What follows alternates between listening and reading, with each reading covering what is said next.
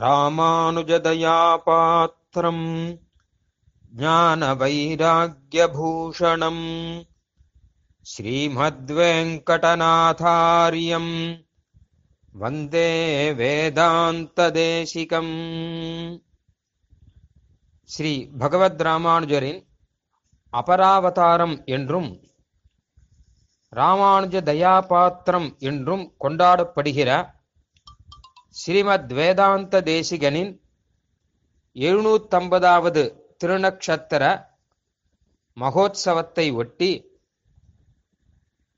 ஸ்ரீ தேசிகனின் வார்த்தா வைபவங்கள் என்கிற தலைப்பிலே உபன்யாச தொடர் நிகழ்ச்சிகளை ஸ்ரீ ராமானுஜதயா எனும் அமைப்பானது நடத்தி கொண்டு வருகிறது.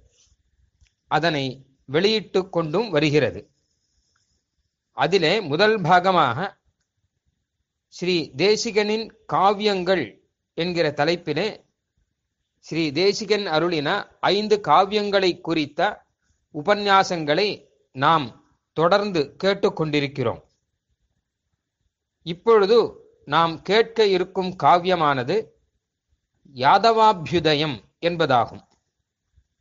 இது சுவாமி தேசிகன் சம்ஸ்கிருதத்தில் அருளி செய்த மகாகாவியமாகும். மகாகாவியம் என்றால் அளவிலே மிகப்பெரிய காவியம் என்று ஒரு அர்த்தம். அது மட்டுமல்ல பெரிய பெரிய வர்ணனைகளை தன் அகத்தே கொண்டுள்ளது என்றும் அர்த்தம். நகரம் சமுத்திரம் மலை முதலியதை பற்றி அலைக்காமல் நன்கு வர்ணனை செய்ய வேண்டும். இது மகாகவிகளுக்கு மட்டுமே முடியும். அப்படிப்பட்ட வர்ணனைகள் இந்த காவியத்திலே நிறைய உள்ளன. இங்கே கோவர்தன கிரியை பற்றிய வர்ணனமும் ஸ்ரீ கிருஷ்ணாவதார ராத்திரி தினத்தை பற்றிய வர்ணனமும் ஒரு உதாகரணம். இப்படி பல வர்ணனைகளோடு கூட இரண்டாயிரத்துக்கு ஐநூறுக்கும் மேற்பட்ட ஸ்லோகங்களிலே சுவாமி தேசிகன் சாதித்த உத்தமமான ஒரு மகாகாவியமாகும் யாதவாபியுதயம் இந்த யாதவாபியுதய காவியத்தை கேட்டு டிண்டிம கவி என்பவன் சுவாமி தேசிகன் கட்டாயம் ஒரு அவதார புருஷன்தான். மனுஷரால் இதை செய்ய முடியாது என்று அடிபணிந்து வாழ்த்து விட்டு போனான் என்று சொல்வார்கள். சம்ஸ்கிருத உலகத்திலே மிகவும் பிரசித்தமாக இருந்த அப்பைய தீட்சிதர் என்பவர் இந்த யாதவாபிதயத்துக்கு வியாக்கியானம் செய்யும் பொழுது சுவாமி தேசிகனுடைய வார்த்தைகளில் ஒரு ஒரு பதத்திலுமே நிறைய பாவங்கள் கொட்டி கிடக்கின்றன. மகாகவியினுடைய பாவங்கள் கொட்டி கிடக்கின்றன என்று வாயார வாழ்த்தி பாடிய ஸ்லோகம் ஒன்று இருக்கிறது. அப்படிப்பட்ட உணர்ச்சி மிக்க ஒரு மகா காவியமாகும் இது ஸ்ரீ கிருஷ்ணனுடைய திவ்ய சரித்திரத்தை பற்றியது. வாய்க்கொண்டு மானிடம் பாட வந்த கவியே நல்லேன் என்று சொன்ன ஆழ்வாரது வம்சத்திலே அவதரித்த நம் சுவாமி தேசிகன் மற்ற சாதாரண விஷயத்தை பாடமாட்டார். யாதவாபியுதயம் யாதவன் என்றால் எது மகாராஜனுடைய குலத்திலே வந்த கண்ணன். அவனை பற்றிய திவ்ய சரித்திரம் இது. இதை முழுதுமாக இந்த காவியத்திலே சுவாமி தேசிகன் அனுபவித்த பாங்கினை நாம் இங்கே எடுத்துச் சொல்வது நடக்காத காரியம். இருந்தாலும் ஓரளவு நமக்கு சிறிதாக கோடிட்டு காட்டக்கூடிய ஒரு உன்னதமான கைங்கரியத்தை இப்பொழுது நமக்காக செய்து தரப்போகும் ஆச்சாரியன் ஸ்ரீ உவே வில்லூர் நடாதூர் ஸ்ரீபாஷ்ய சிம்ஹாசனம் சாஸ்திர சாகிதி வல்லப கருணாகராச்சாரியார் சுவாமி. இந்த சுவாமி நடாதூர் ஆழ்வான் நடாதூர் அம்மாள் முதலிய மகோன்னத ஆச்சாரியர்கள் அவதாரம் செய்த திருவம்சத்திலே ஆசுகவி சார்வபௌமராக எழுந்தருளியிருந்த ஸ்ரீ உவே ஸ்ரீநிதி சுவாமியின் திருக்குமாரராக அவதாரம் செய்தவர். தமது திரு தகப்பனாரிடமே எல்லா சாஸ்திரங்களையும் எல்லா வித்தைகளையும் அபியாசம் செய்து தானும் சிறந்த ஒரு சம்ஸ்கிருத கவியாக சிறந்த வித்வானாக திகழ்பவர். இவருடைய காலக்ஷேபங்களையும் இவருடைய கதா பிரவச்சனங்களையும் இவருடைய சம்ஸ்கிருத கட்டுரைகளையும் கேட்டு படித்து பார்த்து இன்புற்று இவருக்கு ரசிகரானார்கள். நாடெங்கிலும் இருக்கின்றனர் இல்லை பாருங்கிலும் இருக்கின்றனர். இந்த சுவாமியினுடைய வைபவம் மிகவும் பிரசித்தமாக இருக்கிறது. அந்த சுவாமி சொல்லி கேட்கக்கூடிய பாக்கியம் இந்த யாதவாபியுதயத்தை பற்றி நமக்கு வாய்த்திருக்கிறது. அதற்காக அந்த சுவாமிக்கு அடியோங்கள் பிரணாமங்களை சமர்ப்பித்துக் கொள்கிறோம் இப்பொழுது நாம் கேட்கலாம் पित्रे ब्रह्मोपदेष्ट्रे मे गुरवे दैवताय च प्राप्याय प्रापकायास्तु नमः श्रीधये नमः श्रीमान् वेङ्कटनाथार्य कवितार्किकेसरी वेदान्ताचार्यवर्यो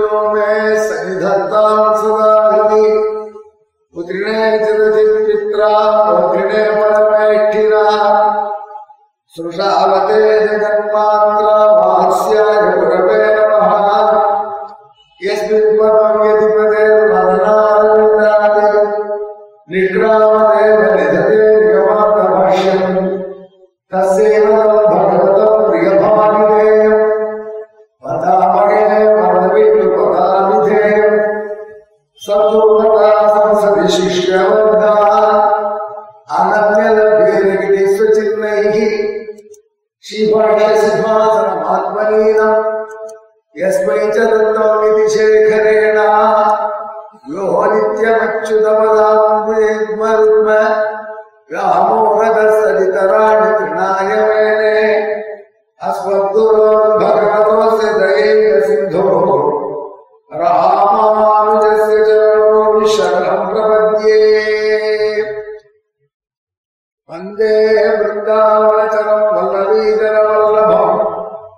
जयन्ती सम्भवम् धाम जयन्ती विभूषणम् हरि ओम् वषट्ते विष्णभास आकृणोमितम् मे जुषस्वशिपिविष्टहव्यम् वर्धन्तु त्वा सुस्तुतयो गिरो मे Enlightened ஸ்ரீயம் பாத ஸ்வஸ்திபிः சதா இத்துணை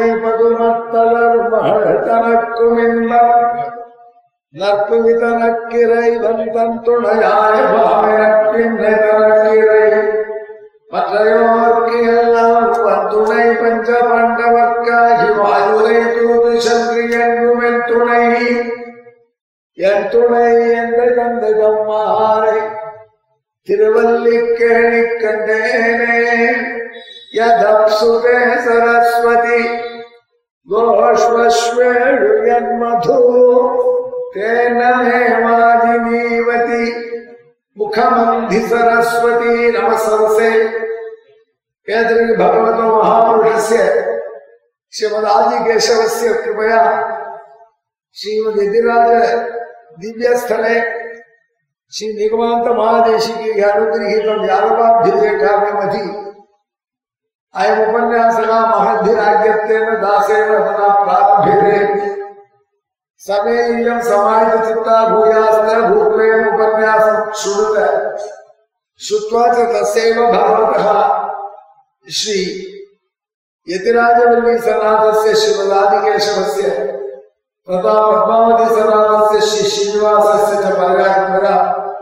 अखिलान अभीष्टान हितान मनोरथा संप्राप्य समेधमान विभवा सह पुत्र पुत्र, मित्र कर्त्र बांधवा ಶತಾಯುಷ ಸಮುಲ್ಲಸ್ತ ಇತ್ಯಾಶಾಸ್ಯ ಆಚಾರ್ಯ ಕರುಣಾವಲಂಬಿ ಕರುಣಾಕರ ದಾಸರ ಉಪನ್ಯಾಸವನ್ನು ಆರಂಭ சுவாமி தேசியம் சமஸ்கிருதத்துல ஒரு மகாகாவியம் அறிவிச்சிருந்தார் பெருங்காவியம் அந்த பெருங்காவியம் சொன்னா சமஸ்கிருத பாஷையில அஞ்சு காவியங்களை ரொம்ப நாளா கொண்டாடுற ஐம்பெரும் காவியங்கள். தமிழ்ல எப்படி சிலப்பதிகாரம் மணிமேகலை சிவசிந்தாமணி குண்டலகேசி அப்படின்னு இதுல இப்படி ஐந்து பிரபந்தங்கள் உண்டோ ஐந்து மகாகாவியங்களோ அதே மாதிரி சமஸ்கிருதத்திலையும் பஞ்ச மகாகாவியங்கள்னு பிரசித்தம். அதுல ஒண்ணு ரகுவம்சம் எல்லாரும் கேள்விப்பட்டிருப்பேன். அதை எழுதியது காளிதாசன். அதுல பத்தொன்பது சர்க்கம் அந்த கதை முடிச்சு அவ பாட்டுக்கு அந்த காவியத்தை முடிச்சிட்டா. அதுல இந்த காவியம் படிச்சவாளுக்கு என்ன கிடைக்கும் அப்படி அந்த பலசுத்தி அவர் சொல்லல. ஆனா ரகுவம்சத்துக்கு ஆதாரமான கிரந்தங்கள் பாத்ம புராணம் ஸ்ரீமத் ராமாயணம். அதே காளிதாசனுடைய குமார சம்பவம் ஒன்றும் அது வந்து பதினேழு சங்கம் உள்ள புஸ்தகம். அந்த காவியத்துக்கும் பலஸ்ரீ அவர் சொல்லல காளிதாசன். ஆனா அது ஸ்காந்த புராணத்தையும் ஸ்ரீமத் ராமாயணத்தையும் கொஞ்சம் மகாபாரதத்தையும் அடிப்படையா வந்த புஸ்தகம். அதே மாதிரி சிசுபால வதம்னு மாககவி அது இருபது சர்க்கம் பாகவதம் மகாபாரதம் விஷ்ணு புராணம் ஹரிவம்சம் இவைகள் அடிப்படையில எழுதின கிரந்தம் அது கிராந்தார்ஜுனியம் அப்படிங்கிறது பாரதிங்கிற கவி எழுதினது. அதுக்கு சர்க்கங்கள் பதினாறு சங்கங்கள் பதினெட்டு சங்கங்கள் தான் அதுக்கு மகாபாரத அடிப்படை. நைஷதம் அப்படின்னு ஸ்ரீ ஹரிஷங்கர் எழுதினது. அது இருபத்தி ரெண்டு சர்க்கம் பல சுத்தி ஒண்ணு இல்ல. ஏதோ ஒரு மாதிரியா ஒண்ணு சொல்லி முடிச்சிருக்காரு. இந்த அஞ்சு காவியங்கள் சமஸ்கிருத இலக்கியத்தில் லிட்ரேச்சர்ல சமஸ்கிருத சாகித்யத்தில் ரொம்ப பிரசித்தமான காவியங்கள். இந்த அஞ்சை தவிர எத்தனையோ காவியங்கள் இருந்தாலும் இன்றைக்கு வரைக்கும் இந்த அஞ்சையும் ஐம்பெரும் காப்பியங்கள் கொண்டாடுற பஞ்சமகா காவியம். சுவாமி தேசிகன் கவிதார்க்கிக சிம்மனாகினால தான் ஒரு மகாகாவியம் எழுதினார். தன்னுடைய பிரீதிக்கு பாத்திரனான கண்ணபிரானுடைய வைபவத்தை தனக்கு இஷ்ட தேவதையான கண்ணபிரானுடைய வைபவமாக அவன் சரித்திரத்தை ஒரு மகாகாவியமாக எழுதினார். இது இருபத்தி நாலு சர்க்கம் பார்த்தீங்கன்னா இது வரைக்கும் இருக்கிற எல்லா காவியத்தோட சர்க்கங்கள் ஜாஸ்தி இதுல. இதுக்கு மட்டும் பல ஸ்ருதி சாட்சியங்கள் இந்த மீதி அஞ்சு பேர் எங்க புஸ்தகம் படிச்சா உங்களுக்கு என்ன கிடைக்கும்னு சொல்லல. இவர் ஒரு பல ஸ்ருதியும் சாதிக்கிறார். இது ஆதாரமான புஸ்தகம் விஷ்ணு புராணம். மகாபாரதம் ஹரிவம்சம் பாகவதம். இது மட்டும் இல்ல ஆழ்வாருடைய அருளி ஆதாரமாக வச்சு சாய்ச்சாங்க ஒரு புள்ளி விவரத்துக்காக சொல்றேன். அதாவது ரகுவம்சத்துல மொத்தம் இருக்கக்கூடியது பத்தொன்பது சங்கத்தில் சேர்த்து எல்லாம் ஆயிரத்தி அறுபது ஐநூத்தி அறுபத்தி அஞ்சு ஸ்லோகம். குமார ஆயிரத்தி தொண்ணூத்தி ஆறு ஸ்லோகம். சிசுபாலவர ஆயிரத்தி அறுநூத்தி நாற்பத்தி ஆறு. கிராதார்ஜுனம் ஆயிரத்தி நாற்பது. நைஷதம் கொஞ்சம் பெருசு ரெண்டாயிரத்தி எழுநூத்தி தொண்ணூறு. சுவாமி தேசியம் ரெண்டாயிரத்தி அறுநூத்தி நாற்பத்தி ஏழு ஸ்லோகத்துல யாதவா வேதத்தை அமைச்சிருக்காரு. இதுல இருபத்தி நாலு சர்க்கத்திலையும் என்னென்ன சொல்லியிருக்கார் அப்படின்னு சொன்னாலே ஒரு மணி நேரம் முடிஞ்சு போயிடும். அப்படி சொல்லாம சில அழகான இடங்களை ரசிக்கும் முதல் சர்க்கத்துல யது என்கிற மகாராஜா அந்த வம்சத்துல எதுவனுடைய வம்சத்துல கண்ணபிரான் அவதாரம் அதனால அந்த எதுவை பத்தி கொஞ்சம் வர்ணிக்கிறார். அந்த எது பண்ணின புண்ணியம் வம்சத்துல கிருஷ்ணன் அவதரிச்சார். அந்த எது தானம் பண்ணினார் அவர் எப்படி தானம் பண்ணினாரு? ஒரு ஸ்லோகம்.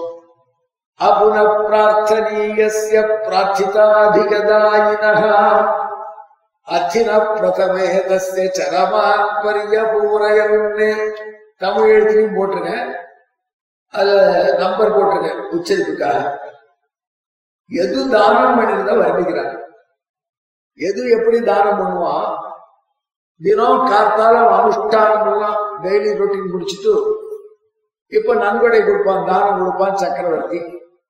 அந்த தானம் வாங்கிக்கிறதுக்காக மக்கள் ரெடியா கியூல நிற்பார் முதல் கியூல ராஜா தானம் கொடுக்க ஆரம்பிச்சு அவர் பேசிப்பார் முதல்ல கீழே நிற்கிறவர் எதுக்கு வந்திருக்காருன்னு கேட்டா சுவாமி பொண்ணு கல்யாணம் பண்ணும். ஒரு லட்சம் ரெண்டு லட்சம் வாங்கிட்டு போனா தேவையில்ல. ரெண்டு லட்ச ரூபா சக்கரவர்த்தி கொடுத்தாருன்னா நிம்மதியா கல்யாணம் பண்ணுவேன்னு அத்தியனம் பண்ணவர் சொல்றாரு. அவருக்கு அடுத்தபடி ஒருத்தர் இருந்தார். அவரை இவர் எதுக்கு வந்தேன்னு கேட்டார் கீழே இருக்கிறவங்க அவர் சொன்னார் சுவாமி நான் வந்து ஒரு வேத பாடசாலை நடத்துறேன். இந்த பசங்களுக்கு சாப்பாடு போடுறதுக்கு ஒரு மாசத்துக்கு ராஜா பணம் கொடுத்தாரு அண்ணா இருக்கும். ஒரு ஐம்பதாயிரம் கொடுத்தா நல்லா இருக்கும் அப்படின்னு அவர் சொன்னார். அதுக்கப்புறம் இன்னொருத்தர் ஏதோ ஒரு விழா நடத்த போனோம் அதுக்கு இருபத்தஞ்சாயிரம் வேணும் அப்படின்னு அவ பேசிட்டார் முதல் நாள் உள்ள போனார். உள்ள போன உடனே ராஜா என்னத்துக்கு வந்துட்டு பொண்ணுக்கு கல்யாணம்? ரெண்டு லட்சம் சொன்னார். எது சிரிச்சான் ரெண்டு லட்சம் நிமிஷம் கல்யாணம் பண்ண முடியும். அவர் ஏற்கனவே ஒரு லட்சம் தான் அவர் எஸ்டிமேட்டு. எப்பொழுதும் கூட கேட்டா அவ குறைச்சு கொடுப்பாங்க அவர் எஸ்டிமேட்டை கூட போட்டு சொல்லியிருந்தார். இவன் என்ன பண்ணினான் ரெண்டு லட்சத்துல எம்மா உடையும்? இந்த அஞ்சு லட்சம் வச்சுக்கணும். அஞ்சு லட்சத்தை கொடுத்துட்டான் ராஜா. வெள்ளம் வந்தார் அந்த பிராமணர். நமக்கு வேண்டியது ஒண்ணும் நாம சும்மா தூக்கி ரெண்டுன்னு சொன்னோம். இவன் அஞ்ச கொடுத்துட்டானே. அப்படின்னா சரி நாமளும் கொஞ்சம் தானம் பண்ணலாமேன்னு சொல்லிட்டு அடுத்த வருஷம் உள்ள வர பார்த்தார் பாடசாலைக்காரர் நில்லுன்னாரு என்னன்னா உமக்கு எவ்வளவு வேணும்னார் ஐம்பதாயிரம் ஐம்பதாயிரம் போறாது ஒரு லட்சம் வச்சுக்கணும் அப்படின்னு அவன் கிளம்பி போயிட்டான். அவர் பார்த்தார் இருபத்தஞ்சு தான் வேணும் ஐம்பதுன்னு சொல்லி வச்சு ஒரு லட்சம் இவன் கொடுத்துட்டான் ராஜாட்டே போறதுக்கு இல்லை. அது என்ன பண்றது? அடுத்தவர் பார்த்தா உமக்கே வேணும் அவர் இருபத்தஞ்சு ஐம்பதாயிரம் வச்சு வரணும் ராஜா உட்காண்டே இருக்கான் அடுத்த ஆள் வரவே இல்லை. அப்படி தானம் பண்ணி புரியுதா ஸ்லோகம் தேசிய சின்ன ஸ்லோகம் அபுன பிரார்த்தனீயசிய மீண்டும் கேட்க வேண்டியதில்லை அவர்கிட்ட பிரார்த்திதாதிகதாயினகா எவ்வளவு பிரார்த்திச்சுமோ அதோட கூட கொடுப்பார் ஆகையால் அர்த்தின பிரதமேதஸ்ய அவர்கிட்ட முதல் யாச்சகம் வாங்கினவனே சரமான் பரிய போறேன் பின்னாடி வந்தாலும் கொடுத்துருவான் ராஜா எது யாரும் வரலையாமா சுவாமி உங்ககிட்ட வாங்கிட்டு போறேன் எல்லாரும் கொடுத்துட்டா அதெல்லாம் இன்னைக்கு கூ முடிஞ்சு போயிடுது அப்படின்னு இன்னும் ஆள் இல்லை அப்படி தானம் பண்ணினான் இந்த ஸ்லோகத்தினால ஒரு விஷயம். ஒரு பெரிய கம்பர் விழா நடத்தினான் அடியன அந்த உபன்யாசத்துல அடியனு பண்ண சொன்னான் கம்பரை பத்தி நிறைய நடத்துறாங்க அதுல சடாயுகான் படலம்னு கம்பராமாயணத்துல ஒரு பாட்டு பிரபலம் இருக்கு ஜட்டாயுவை ராமன் சேவிக்கிறாரு. பாக்குற இடம். அந்த இடத்துல உள்ள பாடல்கள்லாம் கம்பராமாயணத்துல ரொம்ப வசதியும் சொல்லுவாங்க. கம்பராமாயண ரசிகா அதுல கம்பர் ஜட்டாயு ராமன் பார்த்த உடனே ஜட்டாயு ராமன் உன்னை எங்கேயோ பார்த்தா மாதிரி இருக்கே. அதே முகஜாடியா இருக்கே. ஓ தசரதன் தானா நீ? அப்படின்னு கேட்டார். தசரதான் தான் அவனுக்கு என் வயசா இருக்குமே கிழவனா இருப்பானே நீ இளமையா இருக்கேன்னா தசரத புத்திரன்னு ராமன் சொன்னான் அப்படியே அப்பா எப்படி இருக்காரு கேட்டான் அவர் பரமபதிஷ்டார் சொர்லோகம் போயிட்டாரு சொன்னார் ராமன் கேட்ட உடனே ஜட்டாயு கதறார். அதை பாடுறான் ராமன் பரவலரும் குடைக்கும் நின்றன் பனை குடைக்கும் புரைக்கும் பண்பு தோன்ற கரவலரும் கற்பகம் முடுவதியும் கடலிடம் கழித்து வாழ. புறவலதம் புறவலனே பொய்ப்பகையே மெய்க்கணியே புகழில் வாழ்வே. இரவலரும் நல்லறம் யானும் இனி என்பட நித்தியகினாயே. தசரதா உன் தானத்தை யாராலும் வர்ணிக்க முடியாது. அப்படி தானம் பண்றவன் உன்னுடைய கொடை இருக்க வெண்கொற்ற கொடை. அது அது எல்லாருக்கும் நிழல் கொடுக்கக்கூடிய கொடை. சந்திரனை போல இருக்கும். உனக்கிட்ட இருக்க பூமி கிட்ட இருக்க பொறுமை கொண்டு அந்த மூணும் கெட்டதெல்லாம் கொடுக்கக்கூடிய கல்பக விஷம் ஒன்றும் வளவளன்னு வானத்துல பிரகாசிக்கக்கூடிய சந்திரன். அதே மாதிரி எல்லாத்தையும் தாங்கி பொறுமையா இருக்க பூமி இந்த மூணு பேரும் உங்ககிட்ட பொறாமையோட இருந்தாங்க ஏன்னு கேட்டா நீ எல்லாருக்கும் கேட்ட வழி எல்லையிலையும் கொடுத்த. உனக்கு கொடை சந்திரனோட பீஜில் அழகா இருந்தது. உங்ககிட்ட பூமியோட பொறுமை ஜாஸ்தி இருந்தது. அதனால இந்த மூணு பேரும் உங்ககிட்ட பொறாமையா இருந்தா. இப்போ நீ சொர்க்கம் போனோடனே இந்த மூணு பேரும் நிம்மதி போட்டியிலேன்னு இருக்கா. இப்படி போயிட்டே தசரதா அப்படின்னு அழகான் ஜட்டாயி அப்படின்னு கம்பன் தன்னுடைய சித்திரத்துல சொல்றான். அதுக்கப்புறம் ஒரு வார்த்தை சொல்றான் புறவலர் தம் புறவலனே தானம் பண்றவாளுக்கு தானம் பண்றவன் அர்த்தம். இந்த பாட்டுக்கு அடிய அர்த்தம் சொன்னேன். சொன்ன பொழுது இந்த எது மகாராஜா மாதிரி தசரதன் அவர் வீட்டுக்கு ஒருத்த வந்தான்னா அவனே அடுத்த ஆளுக்கு தானம் பண்ண ஆரம்பிச்சான். அப்படின்னு இந்த அர்த்தம் சொன்னேன். அது உட்காந்துருந்தார் பெரிய தமிழ் பண்டிதர் சொன்னார் எங்களுக்கு இந்த அர்த்தம் தெரியலையே சுவாமி. நீர் மட்டும் சொன்னீங்கன்னா சுவாமி தேசியத்தை காண்பிச்சு சுவாமி தேசியம் கமலாநாத்தை பார்த்தாரா இல்லையா பார்த்தா அவருக்கு பெருமையா இழுத்தா அப்படின்லாம் இல்லை எத்தனை இலக்கியம் உண்டோ அத்தனையும் சுவாமி கடாட்சித்து கமராமானந்த சுவாமி கடாட்சிச்சிருக்காருன்னு வச்சு சொல்லணும் ஏன்னா ஜட்டாயு அப்புறம் சீத்தைக்காக போராடி உசுர விடுற சமயம் அப்ப எம்பெருமான் வந்து ஜட்டாயுவை பார்க்கலாம் அந்த இடத்த கம்பர் வர்ணிக்கிறச்சு தன் உயிர் புகழ்க்கு விற்ற சடாயுவை வந்து சார்ந்தார் பாடுறான் புகழுக்காக மொத்தத்தை எத்தனையோ வித்து பிழைக்கலாம் உயிருக்காக. ஆனா இந்த ஜட்டாயு புகழுக்காக உயிரே வித்துட்டான். அப்படின்னு கம்பன் பாடுறான் தன் உயிர் புகழ்க்கு விற்ற சடாயுவை வந்து சார்ந்தார் எல்லாம் ரெண்டு ரகத்தையும் சரி சுவாமி எழுதலாம். விக்கிரம யசோலாப விக்ரீத ஜீவித கிருத்தராஜ தேக திதக்ஷா லட்சித பக்த ஜனதாட்சிண்யா விக்கிரம யசோலாப புகழுக்காக தன் உயிரை விற்ற ஜடாயு விக்ரீத ஜீவித அந்த பாட்டு அப்படியே சம்ஸ்கிருதத்தில் வந்திருக்கு. அதெல்லாம் நல்ல விஷயங்கள் எங்க இருந்தாலும் தேசிய ரொம்ப புரட்சி. அவர் அவர் தான் உண்மையான புரட்சிக்காரர். அந்த புரட்சி அவரே சங்கேத பீதி ரஹிதகா சத்வத்தனி மனுவிதாஸ்தி சாஸ்வதி மகான் சாதிச்சு அவர் தான் டிக்ளேர் பண்ணார் அந்தன ரந்தியர் எல்லை நின்ற அனைத்துலகும் வந்தவரே முதலாக எல்லாருக்கும் மோட்சம் உண்டு. எந்த ஜாதியா இருந்தாலும் புஸ்தகத்துல எழுதி வச்சது சுவாமி தேசியம் தான் எம்பெருமானா சாதிச்சிருக்கார். அவருடைய இன்டர்னல் விடத்துல ஒரு புஸ்தகம் கிடையாது. அப்பேற்பட்ட காரியம் பண்ணவராக சுவாமி தேசிகன் இந்த இடத்துல இந்த கம்பராமாயணத்தில் உள்ள பாட்டு அழகா சொல்லியிருக்கான்னு தான் ரகுவீரகத்துல கைப்பற்றிருக்காரு.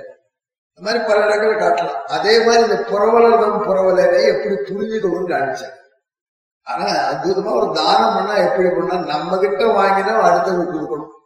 அப்படி தானம் பண்ணணும். அப்பேற்பட்ட வளவிலை இருந்தார் அப்படின்னு எதுவோ வர்ணிக்கிற முதல் சர்க்கத்துல ஒரு சர்க்கம் ரெண்டாம் சர்க்கம் ரெண்டாவது சர்க்கத்துல ஒரு விஷயம் அறுபது ஸ்லோகம் கண்ணபிரான் அவதரிக்கிற ராத்திரிய வண்டி அறுபது ஸ்லோகம் ராத்திரி ஸ்ரீஜெயந்தி ராத்திரிய வர்ணிக்கிறார் ஏன் அறுபது ஸ்லோகம் அந்த ராத்திரிக்கு அப்படின்னா ஆண்டாளுடைய ஆசையை நிறைவேற்றுறது.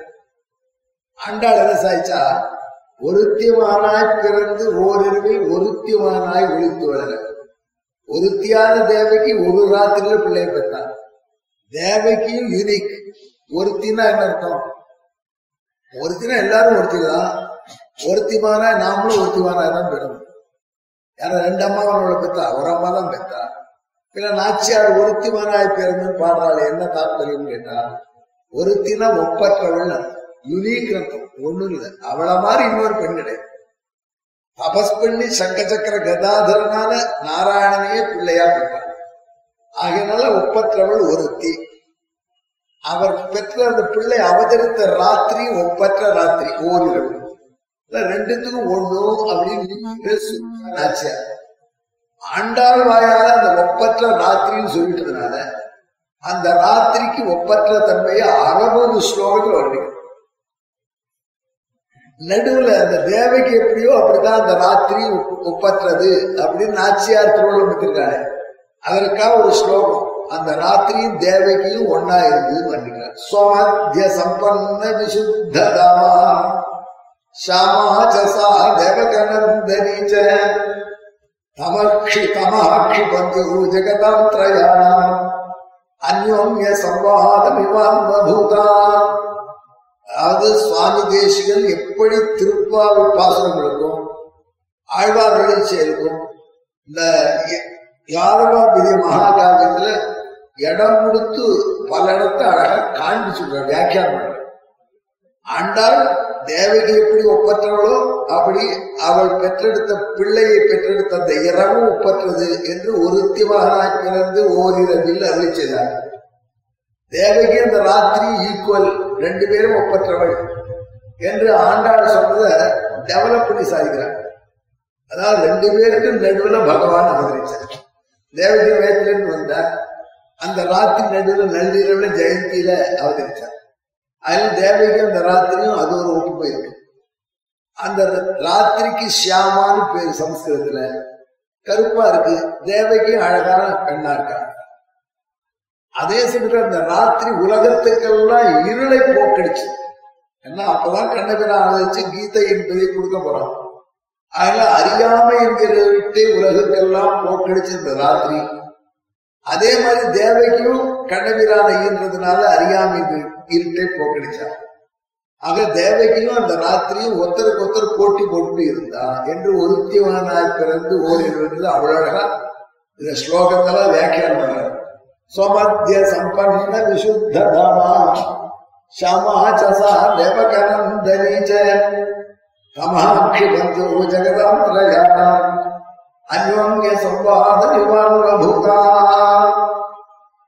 நபினா அடுத்து மூணா ரெண்டாவது செட்டு ஒரு ஸ்லோகம் சொல்லிட்டேன் மூணாவது செட்டுக்கு ஒரு ஸ்லோகம் கண்ணபிரான் அவதரிச்சான் சங்க சக்கரத்தோடு அவதரிச்சான் சகல ஆபரணங்களோடு அவதரிச்சான் பீதாம்பரத்தோடு அவதரிச்சான் அதையெல்லாம் பார்த்து வசுதேவர் பதறினார்.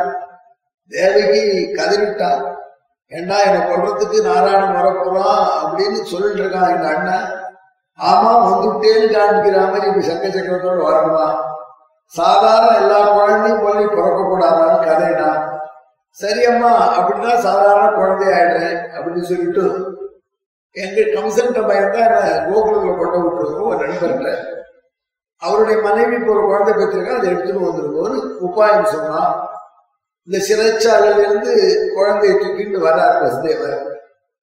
அவர் வெளியில வரைச்சே மழை பெய்துட்டு இருக்கு அந்த மழையில குழந்தை நினைஞ்சா என்ன பண்ண பிறந்த குழந்தைன்னு கவலைப்படுறார் இருட்டு மழை முன்னதுனால சந்திரன் அஷ்டமி சந்திரன் கிருஷ்ணபட்சத்தை அஷ்டமிச்சதுன்னு அவ்வளவு தெளிவா தெரியல. இப்ப நீங்க ராத்திரி கிருஷ்ணபட்ச அஷ்டமி இல்லையா?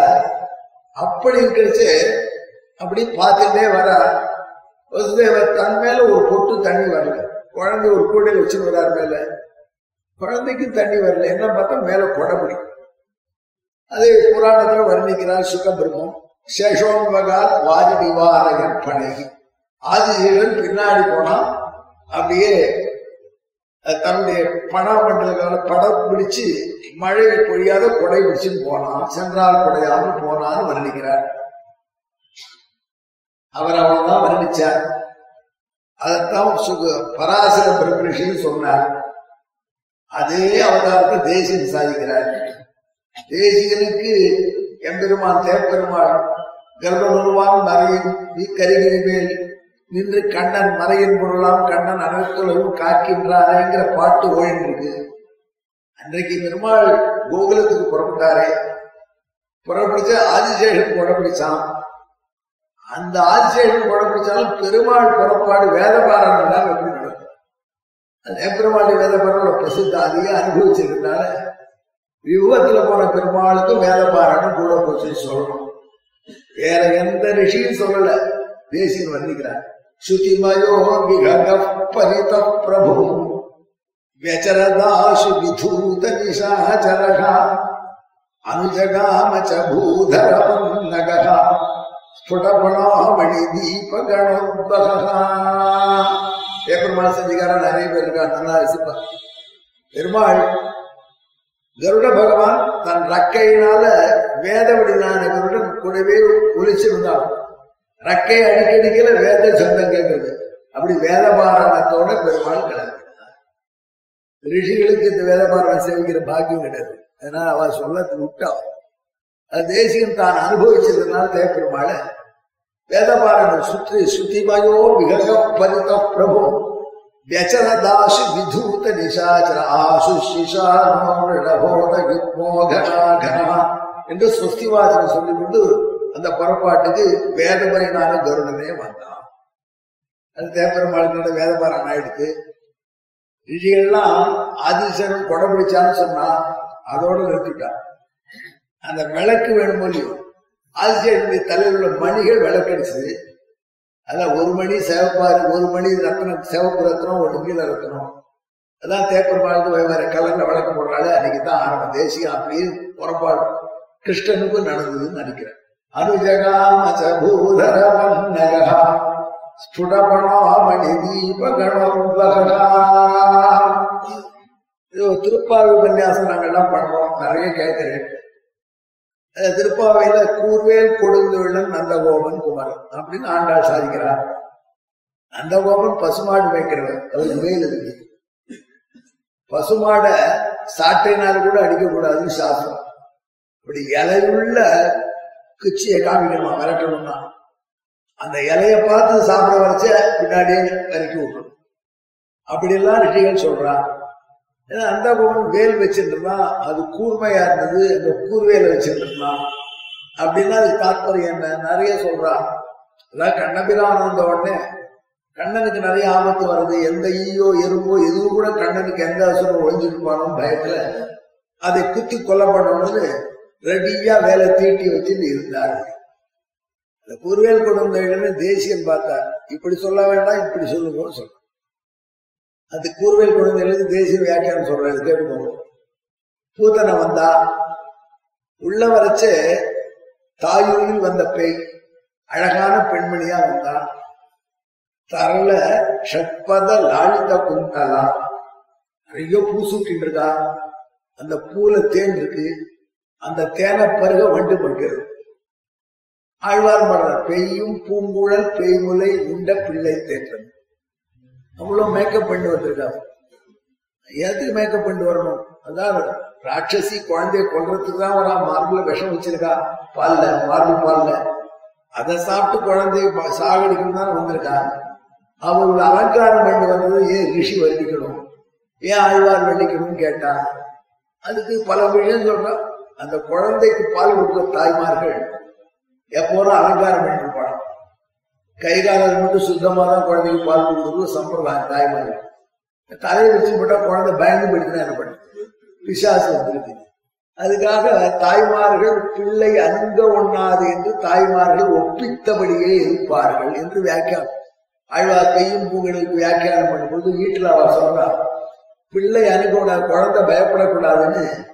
தாய்மார்கள் ஒப்பித்தபடியே இருப்பார் ஒப்பித்தபடினா மேக்கப் பண்ணிட்டு இருப்பாங்க ஒப்பனை செய்து கொண்டிருப்பாங்க அந்த மாதிரி வந்தான்னா உள்ள வந்தா குழந்தை பாலை சாப்பிடுது அந்த கூட உள்ள உயிரையும் சேர்த்து சாப்பிட்டு ஹான்னு கதறினா அடுத்த வினாடி இந்த ராட்சசர்களுக்கெல்லாம் அவன் மாயையில வடிவம் மாத்தினா கூட பிராணம் மரண பயத்துல வேதனை வரைச்சு ஏதோ ஒரு மந்திரம் சொல்லணும் போலுக்கு அந்த மந்திரம் நின்று விட்டா ஒரிஜினல் வடிவம் உண்டு இப்போ ஒரிஜினல் வடிவம் உண்டு பார்த்தா மலை மாதிரி இருக்கா? உள்ள எப்படி வந்தான்னு தெரியல. உள்ள வரைச்சு அவ பாட்டுக்கு வந்துட்டா ஸ்லிம்மா ஒடிவு கொடுக்குது. இப்ப மலை மாதிரி இருக்கா? இவ்வளவு வெளில கொண்டு போய் தள்ளுமே உடம்ப. என்ன பண்றதுன்னு யோசிச்சா நந்தகோபுரம் கேட்டா எல்லாரும் வாங்கோ. இவளை மறுபடியும் வாசல் வழியா கொண்டு போக முடியாது. கொண்டு போடலாம் இவளை பார்ட் பார்த்தா வெட்டி எடுத்து போயிடும். இந்த நாங்கெல்லாம் இன்ஜினியரிங்ல பெரிய மிஷின் உள்ள ஏக்கணும்னா பார்ட் பார்த்தா கழட்டி உள்ள கொண்டு போகும் அது மாதிரி கொஞ்சம் பீஸ் பீஸா வெட்டி வெளில போடுவோம் அப்படின்னு. அதே மாதிரி வெட்ட ஆரம்பிச்சா ஆனா அவ உடம்பு அப்படி மாம்சம் சாப்பிட்டு வச்சிருக்கா. அவர் கோடாலியை போட்டு வெட்ட ஆரம்பிச்சா அடுத்த வெட்டு வெட்ட மாட்டேங்குது கோடை மழுகி போயிடுது. அந்த கோவர் பார்த்தா இன்னொரு கோடாலி கொண்டு வாழ்ந்தார் இது அதுவும் மழுகி போயிடுது. டேய் இந்த சாண பிடிக்கல கொண்டு வாழ்ந்தார் வாசல்ல வச்சா ஒரு வெட்டு வெட்டுவா சாண பிடிப்பா. ஒரு வெட்டு வெட்டுவா சாண பிடிப்பா. பரஸ்வதை தட்சணசாதி தைஸ்தாம் விச்சிந்திய வித்யாச்சலசானுகல்பா அனப்பிரவருத்தியா பகிராசு நின்யுகு கிரவியாத்வலிம் பிரஜனிவக்ஷிபந்தா அப்படியே அவருடைய உடம்ப வெட்டுவதற்கு கூர்வேல் அப்பொழுதுக்கு அவள் வேல்னா ஆயுதம்? அப்பொழுதுக்கு அப்பொழுது கூறாக்கின பரஸ்வதேகி தட்சணசாதிதேகி. அவைகளை கொண்டு எரிந்து அவ உடம்ப டிஸ்போஸ் பண்ணினான் இப்படி கூர்வேல் கொடுத்தவர்களுக்கு இன்னொரு அர்த்தம் சாதிக்கிறார் சுவாமி. இது மட்டும் இல்ல அடுத்தபடியா திருப்பாவை விரதம் எப்படி இது பெரிய சிக்கல் இருக்கு. அதெல்லாம் பாகவத புராணத்துல ஒரு மாதிரி சொல்லி. அது வந்து பார்வதி தேவி குறிச்சு விரதம் பண்ணினான்னு சொல்லியிருக்கு. உடனே ஏகப்பட்ட கேள்வி வருது. ஆண்டாள் இப்படி பண்ணியிருப்பாளா? அந்த விரதம் வெட்டிக்கிறத சொல்லுவாளா?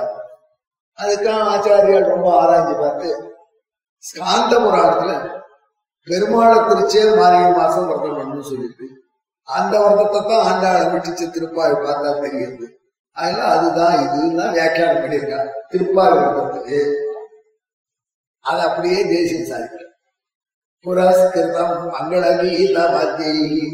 திருப்பார்வதம் டீச்சத புரஸ்கிருதம் மங்களகீத வாத்தியை.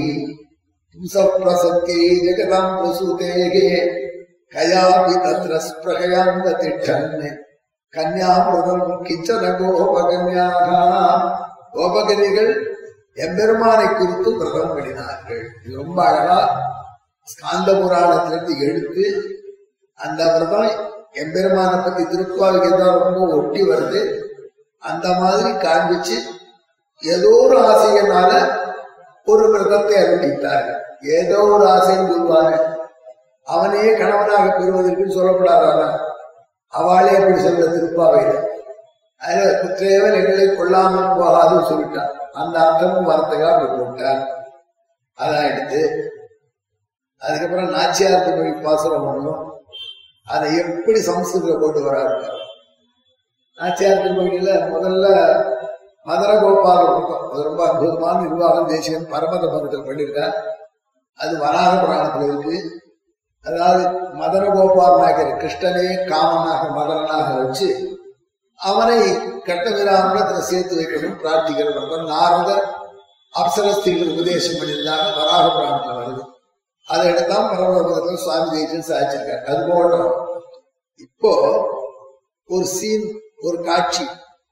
கோபிகள் எல்லாம் எம்எல்ஏ ஸ்நானம் பண்ண வந்தா பரத காலத்துல அப்போ கண்ணபிரான் அங்க வந்தான். அந்த பெண்கள்லாம் தன் புடவைகள் எல்லாம் கட்டி வச்சுட்டு ஸ்நானம் பண்ணிக்கல யாரும் வரமாட்டா? இருட்டு நீ பிரியல அப்படிங்கிற ஒரு தைரியம். தண்ணீருக்குள்ளதான் இருக்கும் அப்படின்னு. நான் விபசன ஸ்நாயாதுன்னு வேதம் சொல்றது நம்மாத்து பாத்ரூம் வந்தாலும் துணி இல்லாம குளிக்கூடாது அந்த எவரே புண்ணிய நிலைப்படி ஸ்நானம் பண்றாளோ அது தப்பு. எல்லா புடவையும் மேல வச்சிருக்குதா? கண்ணபிரான் வந்தான் அந்த புடவையெல்லாம் தான் எடுத்துட்டான் மேலே போட்டு அந்த இருக்கிற குந்த மத்திரையை உட்காந்துட்டான் அந்த பெண்கள் திடீர்னு எட்டி பார்த்தா கரையில புடவையை காணும். தவிச்சா வேற குரு மாட்டுக்காரர்கள் அத்தனை புடவை போட்டு கிருஷ்ணரை பார்த்து கிருஷ்ணா புடவை கொடுக்குன்னு கேட்டா பகவான் சொன்னா நீங்கெல்லாம் கரைக்கு வந்து வாங்கினாதான் கொடுப்பேன். கேட்டா கரைக்கு வந்தாலும் கிடையாது கை கூப்பிடாதான் கொடுப்பேன் கரைக்கு வர சொல்லி சொன்னாங்கன்னு ஒரு கையினால தங்கள் மானத்தை வரைத்துக் கொண்டு கண்ணபிரானுக்கு ஒரு கையால் நமஸ்காரம் பண்ண ஒரு கையால செல்வி பண்ணக்கூடாது. யார் யார் ஒரு கையால் நமஸ்காரம் பண்றாலும் அவர் கையை வெட்டணும்னு மனு சொல்லியிருந்தார். அதனால நமஸ்காரம் சொன்னது ரெண்டு கையால நமஸ்காரம் பண்ணணும் நாங்க மானத்தை மறைச்சிருக்கோம் ஒரு கையால. இப்படி எங்களை டீஸ் பண்றீங்க தொந்தரவு பண்றீங்க அப்படின்னா அதுல பெண்கள் ஒத்தி வெட்டியாரி ரெண்டு கையால நமஸ்காரம் பண்ண சொல்ற சரி நான் எவாடினா தோழிய அவ கையை இவ கையோட சேர்த்தா ரெண்டு கையால நமஸ்காரம் இது நாச்சியார் அழகா பாடுற கோழி அழைப்பதம் முன்னம் குடைந்து ஈராடுவான் போந்தோம் ஆழியம் செல்வர் எழுந்தான் அரவண மேல் பள்ளி கொண்டாய். ஏழமை ஆற்றமும் பட்டோ இது என்றும் பொய்கைக்கு வாரோம். தோழியும் நானும் தொழுதோம் துகிலை பணித்தருளாயே.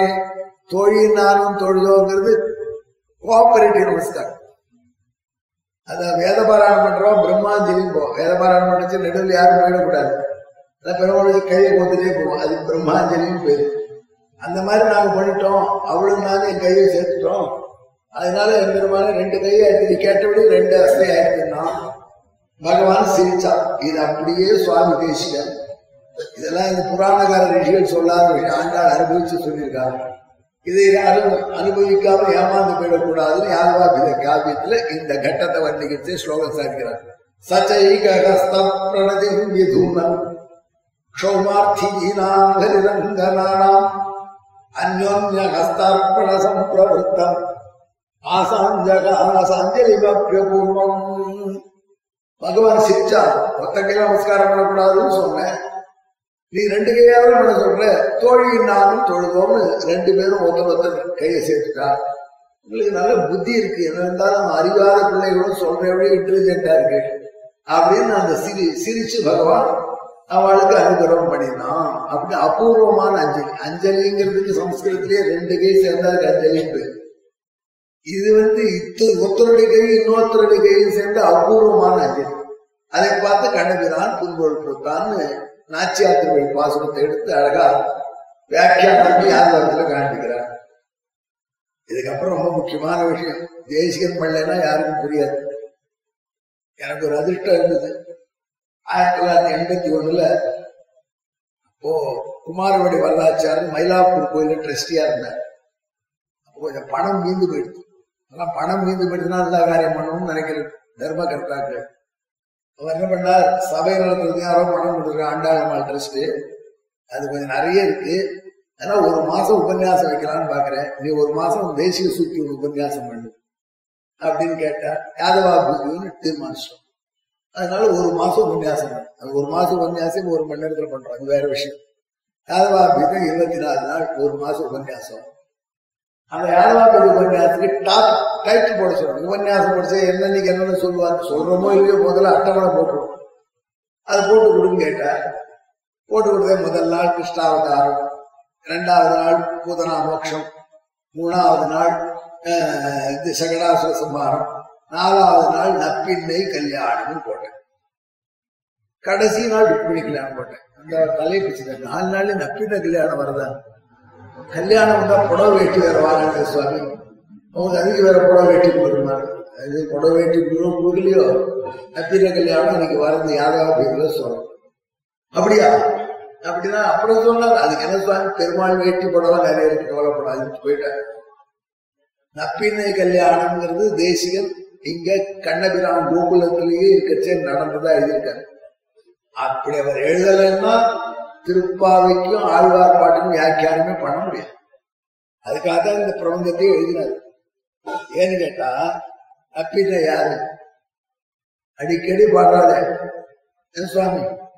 அடிக்கடி நப்பின்னையை தான் ஆழ்வார்கள் பாடுறான் ஆழ்வார் ருக்மிணியை பத்தி மூணே பாட்டு தான் இருக்கு திவ்ய பிரபந்தம் உருப்பிடி நங்கையை மீட்பான் உருப்பிடி நங்கைக்கு கண்ணாளம் கண்ணி கண்ணிதனை கைப்பிடிப்பான் திண்ணாந்தி சிவாலந்தாசி சிவந்து அண்ணாந்திருக்கு மூணு இடத்துல தான் ருக்மிணி கல்யாண பிரஸ்தாபம் நம்மாள் ஒரு பாட்டு பெரியாள் ஒரு பாட்டு நாச்சியார் ஒரு பாட்டு அவ்வளவுதான்.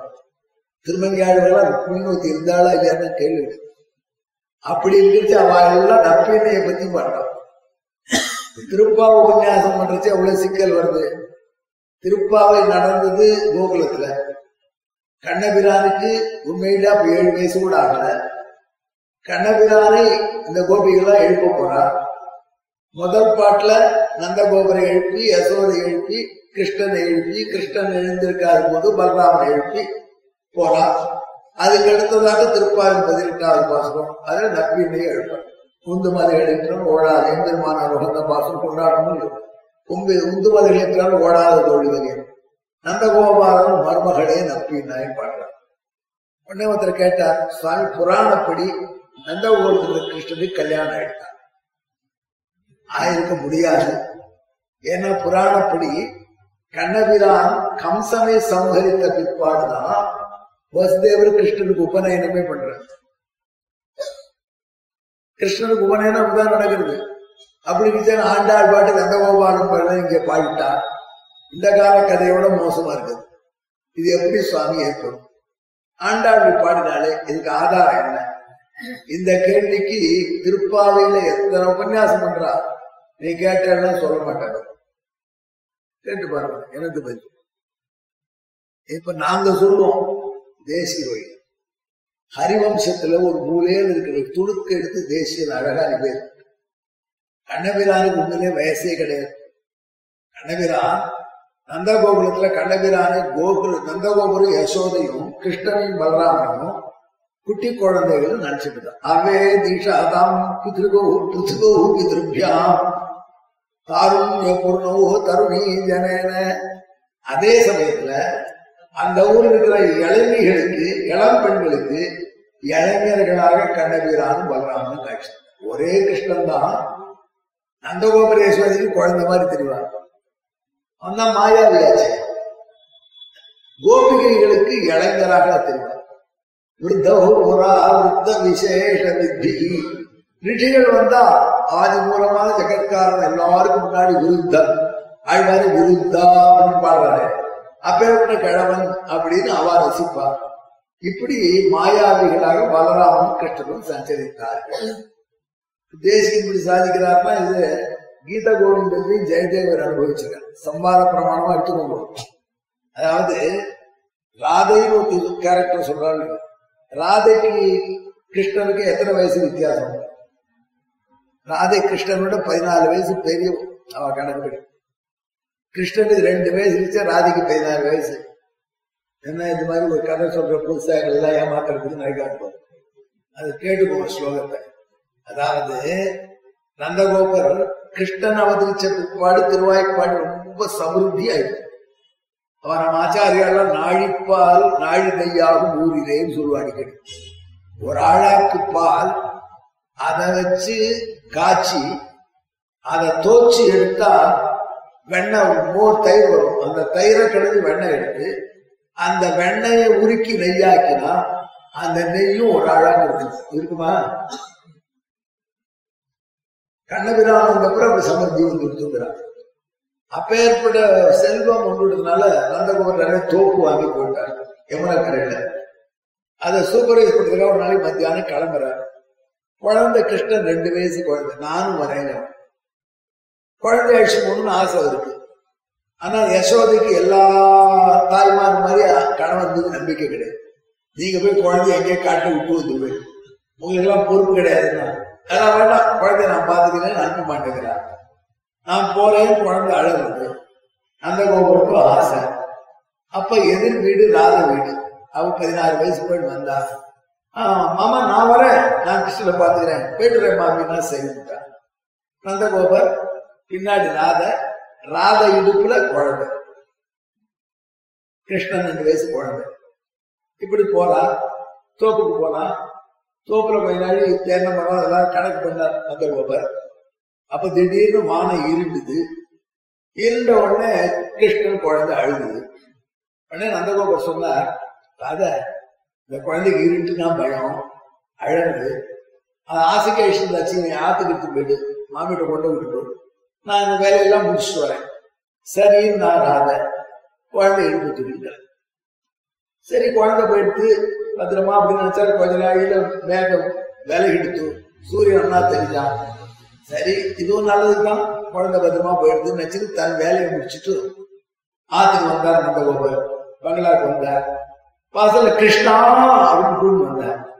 அது அப்பவே சொன்னேன்னு உங்க சாமர்த்தியம் தெரியுமே எனக்கு. குழந்தை எங்க எங்க விட்டு வந்தேன்னு சொல்றேன் குழந்தை வரலாறு. அப்பவே அடிச்சிருந்தேன். இந்த ராத பொறுப்பானவன். அவளால விட்டேன். இப்ப குழந்தை எங்க போட்டு குழந்தைக்கு என்ன ஆபத்துன்னு அவன் வையிறான். நம்ம பாத்துக்கிற கிடைக்கிற வசூல் மாதிரி நந்த மாதிரி கிடைச்சிட்டு இருக்கு சகசநாம அர்ச்சனை. அதே சமயத்துல எதிர் வீட்டுக்காரர் வந்துட்டார் ராதேவுடைய அப்பா. சுவாமி என் பொண்ணு கல்யாணம் வேண்டிய பொண்ணு ஊர் பெரிய மனுஷனும் உன்னோட அனுப்பிச்சா நீர் பாட்டுக்கு குழந்தை எங்க என் பொண்ணு எங்கிறார் அந்த கோபம் பிரமிச்சு போயிட்டாரு. வீடு புதிச்சுட்டு அப்பயே உண்டாது ராதே. நான் என்ன பண்றது?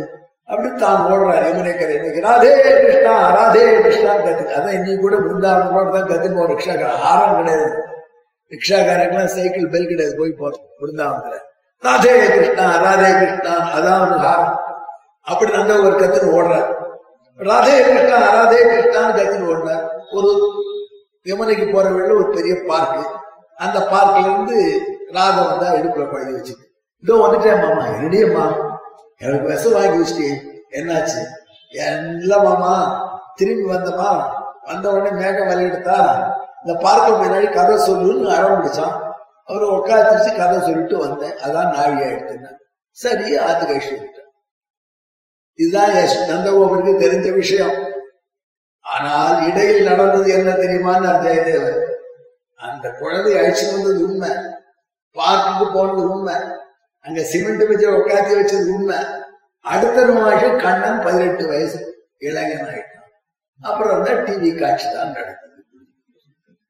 மேகேர்மேதுரமம்பரம் வனபுவஷ்யமாதமாலத்ருமாக நக்தம் வீருரயம் त्वमेव தர்மம் ராதே கிரகம் பிராபயா இத்தம் நந்த நிதேசதச்சலிதயோः பிரத்யத்வகுஞ்சத்ருமம் ராதா மாதவோர்ஜயந்தி யமுனா குலே ரக கிளையகா அஷ்டபதி பாடங்களுக்கு தெரியுது ஸ்லோகம் சொல்லுவாங்க நான் புதுசா சொல்லலேன்னு சொல்றேன் அதனால கண்ணபிரானுக்கும் ராதைக்கும் அபூர்வ ராகங்கள் மாதிரி அவருக்கு பதினாறு வயசு ரெண்டு வயசு இவா கணக்குல. ஆனால் கண்ணபிரான் நினைச்ச போது இளைஞனா இருப்பான் நினைச்ச போது கை குழந்தையா அதனால ராதைக்கு இளைஞனா இருப்பான் தனிமையில. அந்த ஒரு நாளை குட்டி குழந்தையா அதே மாதிரிதான் இந்த நப்பின்னைங்கிற கேரக்டர் நப்பின்னை வேறு ராதை வேறு. நப்பின்னைங்கிறவோ யசோதருடைய அண்ணன். கும்பன் பேரு. அவர் வந்து மிதிலைக்கு பக்கத்துல டெய்லி ஃபார்ம் வச்சிருக்காரு. எப்படி மதுராவுக்கு பக்கத்துல நந்தகோபுரி இது ஆய்ப்பாடியோ அந்த மாதிரி மிதிலைக்கு பக்கத்துல அவர் ஆய்ப்பாடு. யசோதைக்கு சகோதரர். அவர் என்ன பண்ணார்? கண்ணபிராணிக்கு பிறந்த ரெண்டு வருஷத்துல அவருக்கு ஒரு பெண் பிறகு கண்ணபிரான் பிறந்த பின் பிறந்ததெல்லாம் அந்த பின் அந்த பொண்ணுக்கு பின்னைனே பேர் வச்சார் தமிழ். சமஸ்கிருதம் நீலான்னு பேர் வச்சார் அந்த பெண்ணை வாங்கின உடனே ஆயர்கள் வழக்கம். ஒரு குழந்தைய கல்யாணம் கொடுத்து என்ன பண்ணுவா? நல்ல மாடு அடக்கக்கூடிய பிள்ளையா கொடுப்பா. கத்திரியர்கள்லாம் வில் வித்தியில் அல்லது கொடுப்பா. வைசியர்கள் கோபர்கள்லாம் மாடு அடக்கம் கொடுப்பா. பிராமணால் யாரு கொடுப்பா? பிராமணால அந்த காலத்துல அத்தியனம் நல்லா பண்ற பிள்ளையா பார்த்து இது சுவாமிக்கு தெரிஞ்சிருக்கு தாத்தாச்சார் இருந்தார் இல்லையோ ஆனை கட்டி தெரியல ஏன்னா சார் தாத்தாச்சார் சீனாம தேசிகாச்சார் தம்பியினுடைய சியாம சுவாமியினுடைய தமக்காத்தார் அந்த சுவாமி அந்த சுவாமியை சேவிக்கு ஆயுஷ்படுத்தி அண்ணா திருத்தவனுக்கு ஐதீகம் சொன்னார். அவரு அந்த சுவாமியினுடைய மாமனார் நவநீதம் கிருஷ்ணமாச்சார சுவாமி அவர் பொண்ணுக்கு மறந்து அடிச்சு வேத பாடசாலைக்கு போனார். விஆர்எஸ் பாட்டராச்சாரம் சுவாமிக்கு திருநாமம். திருவியார் பாடசாலை போய் இங்க யார் நன்னா பஞ்சாயத்து சொல்லணும் போய் கூப்பிடுவார் அவர் ரொம்ப நன்னா சொன்னார் இதான் மாப்பிள்ளை செயல்பட்டார் அப்படித்தான் கொடுப்பா அந்த காலத்துல. இப்ப அத்தியனம் பண்ணா கொடுக்க மாட்டார் வேற விஷயம். கலிகாலம். அவர் என்ன பண்ணிட்டார் அந்த மாதிரி மாடு நல்லா அடக்கிறவனா மாப்பிள்ளையா வரணும்னு இந்த குழந்தை பிறந்த உடனே சந்தைக்கு போய் மார்க்கெட்டுக்கு போய் காலமாடு காலக்கண்ணுட்டி வாங்கிட்டு போனார். ஏழு காலக்கண்ணுட்டி ரொம்ப நல்லா இருக்கும். ஏழையும் வாங்கிட்டு இந்த ஏழும் வளர்ந்த உடனே இது மாடாகும். அந்த மாடு அடக்கிறவனுக்கு என் பிள்ளைய கொடுப்பேன் அப்படின்னு சொல்லிட்டேன் அது வரைக்கும் சௌக்கியமா இருந்தார். யசோதருடைய பிரதர் கும்பர். ஆனா மறுநாளைக்கு பார்த்தா அந்த கண்ணுக்குட்டி பெருசா மாடா வளர்ந்துருக்கு மறுநாள். அது அசுரர் உள்ள உட்காந்துருக்கும் அது வளர்ந்துருது ஜிடி நாயுடு இன்ஜெக்ஷன் போட்டு பூசணிக்காய் பெருசாக்குறா கத்திரிக்காய் பூசணிக்காய்க்கிற மாதிரி. அந்த மாடெல்லாம் பெருசாயிடுது மற்ற மாடெல்லாம் கொட்டியில் இருக்கிற மற்ற மாடெல்லாம் முட்டுறது கதை குதறது அவர் பார்த்தார் இந்த மாதிரி பந்தயம் வச்சுட்டுமே தாங்க முடியலன்னு. அப்ப என் மாடெல்லாம் பழைக்கணும். யாராவது வாங்கோ இந்த காலை அடக்குப்போ என் பொண்ணை கல்யாணம் இப்பயோ கொடுத்துடுறேன். ரெண்டு வயசு பொண்ணை கையில கொடுத்துடுறேன் அப்படின்னு சொன்னார். பெரிய வீரர்கள்லாம் வந்தான். மஞ்சு விரட்டுக்கு தான் இவ்வளவு போராடுறான் நம்ம ஊர்ல. அந்த மஞ்சு விரட்டுகள் எல்லாம் வந்தான். அந்த ஏழு மாடும் அசுரன் குதிரை எடுத்து இவருக்கு பந்தயத்தை வச்சாச்சு. பொண்ணை கல்யாணம் பண்ணிக்கிறதுக்கு வேண்டிய உயிர் வரமாட்டேங்கிறான். ஏண்டா அப்படி பந்தயம் வச்சுட்டோம்? தசரதர் ஜனகர் வில்ல வச்சாவே நான் வச்சுட்டோமே. இந்த மாதிரி கட்டப்படுறதே எந்த பிள்ளைக்கு கிடப்பானோ தெரியலையே கதைன்னு வச்சு யசோத. கிருஷ்ணன் அழிச்சுட்டு அண்ணாவாத்துக்கு போனான். பிறந்தாச்சு நாலு வயசு பையன் கிருஷ்ணன் அழிச்சு போனான். அந்த பையனை பார்த்தா அடா இப்ப ஏற்பட்ட இருந்துச்சு அவளுக்குள்ள மாமன் கல்யாணம். பிராமணாளுக்கு தான் கூடாதுன்னு சாஸ்திரம். இப்படி முறப்பைய வந்துருந்துச்சு இந்த முறப்பையில் கொடுக்காம நான் பொண்ண பந்தயம் வச்சுட்டேனேன்னு டேய் உனக்கு கிடைக்க வேண்டிய பொண்ணு பந்தயம் வச்சு கெடுத்துட்டேன்னு சொன்னார் மருமான்கிட்ட. என்ன பந்தயம் வச்சேன் மாமான்னு கேட்டுது. நாலு வயசு குழந்தை. இந்த ஏழு கால மாட்டை அடைக்கினா இந்த பொண்ணை கொடுப்பேன் நான் அடைக்கிறேன் அப்படின்னு இந்த குழந்தை இந்த வயசுல ஒரு சாமர்த்தியமா பேசுறது என்ன மாமா? அது பேச அது பண்ணாலும் பண்ணிடும் அது என்ன வேணாலும் பண்ணும். கூட சான்ஸ் அப்படின்னா. பண்ண அந்த ஏழு குழந்தை ஏழு காலையும் அடக்கணும் அடக்கணும் குழந்தை ஏழு காலையும் சம்மதிச்சு. ஆகலாம் ஏழு குழந்தை காலை அசுரர்களை சம்மதிச்சு அவரோட பூபாரத்துல ஒண்ணு குறைஞ்சது ஏழு விக்கெட் விழுந்துட்டு சம்மதிச்சான். சம்மதிச்ச உடனே பார்த்தார் கும்பர் யசோத எப்படியும் மாட்டு பொண்ணு. இந்த பிள்ளைதான் கல்யாணம் பண்ணிக்க போறது. இங்க இருப்பான் இங்கேயே போய் இதையும் வளர்த்துக்கு வரும் அனுப்பிச்சுக்கிட்டார் அதனால நந்தா கோகுலத்துல யசோத யாத்திரைய நட்பினே வளரும் இது ஹரிவம்சத்துல ஒரு மூலையில இருக்கிற கதை. இந்த கதை இப்ப புரிஞ்சிருந்தாதான் உங்களுக்கு திருப்பாவை சரியாகும். இங்கதான் வந்து வளர்ந்தா அப்படிங்கிறத பின்ன இங்கதான் வளர்ந்தாங்கிறது என்ன ஆதாரம்? பெரியாள் பார்ப்பாங்க பொழி தொழுதில் புக்கு புழுதி அடைந்த பொன்மேனி காணப்பெரிதும் உகப்பன் ஆகிலும் கண்டார் வழிப்பர். நாணத்தினை மிலாதாய் நப்பின்னை காணில் சிரிக்கும் மாணிக்கமே என் மணியே மஞ்சளமானது அதனால நப்பின பரியாசம் ஒன்றும் சொல்ற நப்பினை இங்க யாருலயே வளர்க்கலாம் யசோதையை பொறுத்தவரை நப்பினை சின்ன குழந்தை கிருஷ்ணன் சின்ன குழந்தை. ஆனால் அவர்கள் ரெண்டு பேரும் நல்ல பக்தர்கள் வந்தா அவர்கள் திவ்ய தம்பதிகளாக காட்சி அதனாலதான் நாச்சியார் கோபிகளோட வந்த பொழுது யசோதை வந்த கோபன் பக்கத்துல கிருஷ்ணன் எழுப்பினான். அங்க பாருங்கன்னு சொன்னா பார்த்தா அடுத்த நிமிஷம் தன்னப்பிந்தை பிராட்டியும் கண்ணபிரான்மாக தீப தம்பதிகளா சேவை சாய்ச்சா. அதனாலதான் ஆண்டாள் உந்து பதில் இப்ப சரியா எடுத்த எல்லா குழப்பமும் இத்தனை தேசம். இது யாராலும் பண்ணி கொடுக்க முடியாது. அப்பயே திருஷ்டில அரண்டு போறார்.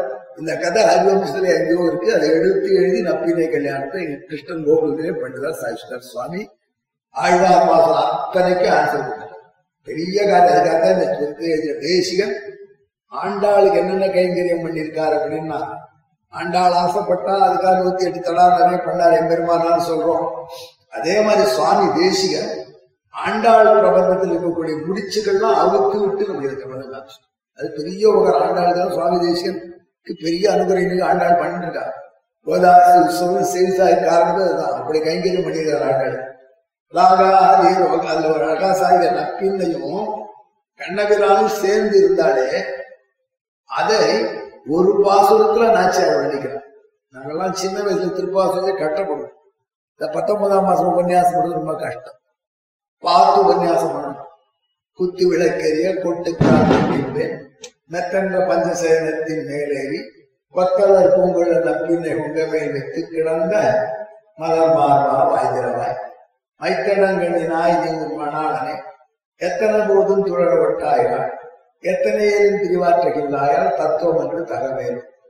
இது திருப்பாவிலே பத்தொன்பதாவது பாசனம் இந்த பாசனம் தான் திருப்பாவிக்கு தியான பாசனம் ஏன்னா பராசர் கிட்ட நீளா துங்க ஸ்தனகிரி கட்டி சுத்த உபோத்திய கிருஷ்ணன் பாடி. ஆகையினால ஆண்டாள் கண்ணனும் நப்பின்னையும் நெருக்கமா இருந்ததை தியானம் பண்ணினார் நாம கூட அதை தியானம் பண்ணினா நமக்கு மெல்ல மெல்ல சின்ன ஆசையெல்லாம் போய் நல்ல புத்தி. ஆகையினால்தான் ஆழ்வாரும் ஆண்டாளும் அதை ரசிச்சு தியானமாக படினார்கள். அதே பராசரப்பட்டர் திருப்பாவிக்கு தியான ஸ்லோகமாக்கிறார் இத்தனை விஷயத்தையும் ராகாதிரோக பிரதிகாரபூதம் ரசாயனம் சர்வதசானுபாவியம் ஆசீதனுஜயதமம் முனீனாம் திவ்யசிய பும்சஷாதைதோ அப்படின்னு குத்துவிளக்கரிய பாசுரத்தை மனசுல வச்சு அது பின்னணி என்ன அப்படின்னு அழகா காண்பிக்கிறார் யாதவாபிதத்துல சுவாமி தேசிகன்.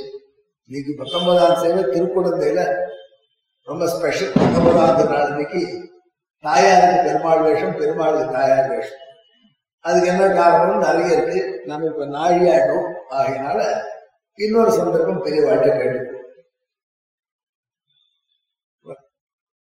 பெருமாள் கோகுலத்துல விளையாடுற விளையாட்டை வர்ணிக்கிறச்சு நித்தியசூரியனும் கூட அவதரிச்சான் அப்படிங்கிறத ரொம்ப நம்ம மனசுல பதிய முடியாத ஒரு ஸ்லோகத்தை சாதிக்கிறோம்.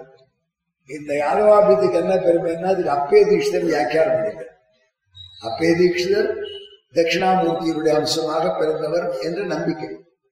சுவாமியும் சாட்சா திருவேணுடைய எம்பெருமான் விஷ்ணு மூலம் எழுத சிவன் வியாக்கியானம் பண்ணினார் அழகான புஸ்தகம் ஆனால் அவரே இந்த இடத்துல இதனுடைய பாவம் என்னன்னு பிடிக்க முடியும் ஒரு ஸ்லோகம் சாய்க்கிறார் தேசியம் சதாவரி தாமனிபத்த முத்ரா சாங்கத்வனி திராசித சிம்மயுதா அநீகநாத பிரபுகானகாஷி அக்ரேசரான் கததனூனந்தகான் கண்ணபிரான் சின்ன வயசுல விளையாடிச்சு காட்டுக்குள்ள போய் வேடர்களாக குழந்தைகளை வேஷம் போட விட்டு சிம்மத்தை வேட்டையாடுவான் சிங்கத்தை அதுக்காக சில குழந்தைகளை சேனாதிபதி ஆக்கணும் அந்த சேனாநாதர்களை தலையில தண்ணீர் முட்டான் கொடின்னு ஒண்ணு அதால ஒரு கலப்பாக கட்டி விட்டு அப்படி தன் வில்ல வலிச்சு சத்தம் போட்டு சிம்மத்தெல்லாம் விரட்டுவார் அப்படி வேட்டையாடினார்.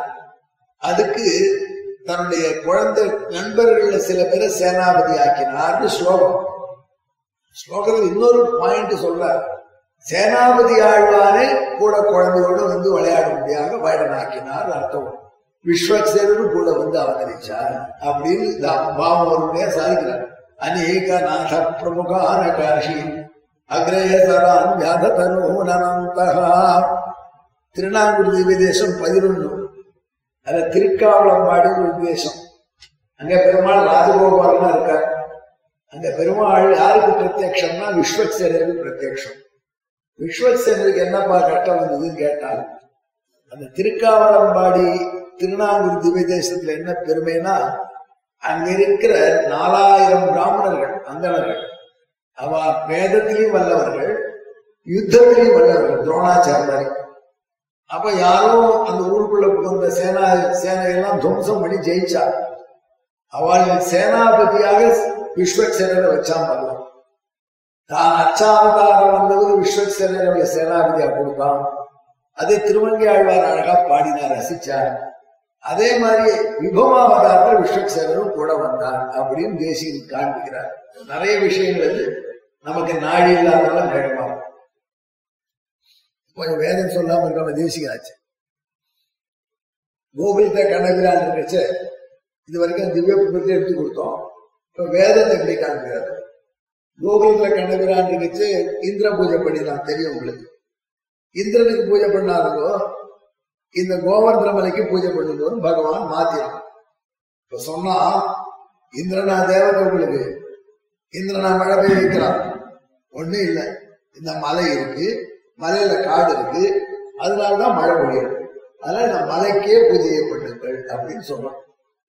அப்போ ஒரு வார்த்தை சொல்றான் நமக்கு இருக்கிற தேவதையை விட்டுட்டும் வேற தேவதையை வழிபட்டால் என்ன ஆகும்னா இந்த தேவதையை உங்களை காப்பாத்தாது அந்த தேவதையை காப்பாத்து. நான் குலதெய்வம் குலதெய்வம் கேட்கிறாரு நமக்கு ஏற்பட்ட வகுக்கப்பட்ட தேவதை சிவபதியான நாராயணன் மத்த மற்றவாழ்கிட்ட போனா இது என்ன பிரயோஜனம்? அதுவும் காப்பாத்தாரு இதுவும் காப்பாத்தாரு அந்த மாதிரி அப்பா நமக்கு மழை பொழியிற பிரத்யட்சமா கண்ணுக்கு முன்னாடி கோவர்த மலையை விட்டுட்டு கண்ணுக்கு தெரியாத நம்மளை காப்பாற்றாத இந்திரனை ஸ்தோத்திரம் பண்ணி பூஜை பண்ணா நமக்கு நல்ல கதி வராது நரகன்னா வரும். இது வேதமே சொல்லி இருக்கு நாங்கள் அதுக்கு ஒரு வேத வாக்கியத்தை கண்ணபிரான் தன் ஸ்லோகத்துல சொல்ற மாதிரி வைக்கிறார் தேசிகன் அந்த வேத வாக்கியம் நாகதஸ்ரீ மகேந்திரங்கதே தத்ரயோ வே கதஸ்ரீய மணிரா மகேந்திரோ தேவதா யோ வை ஸ்வாம் தேவ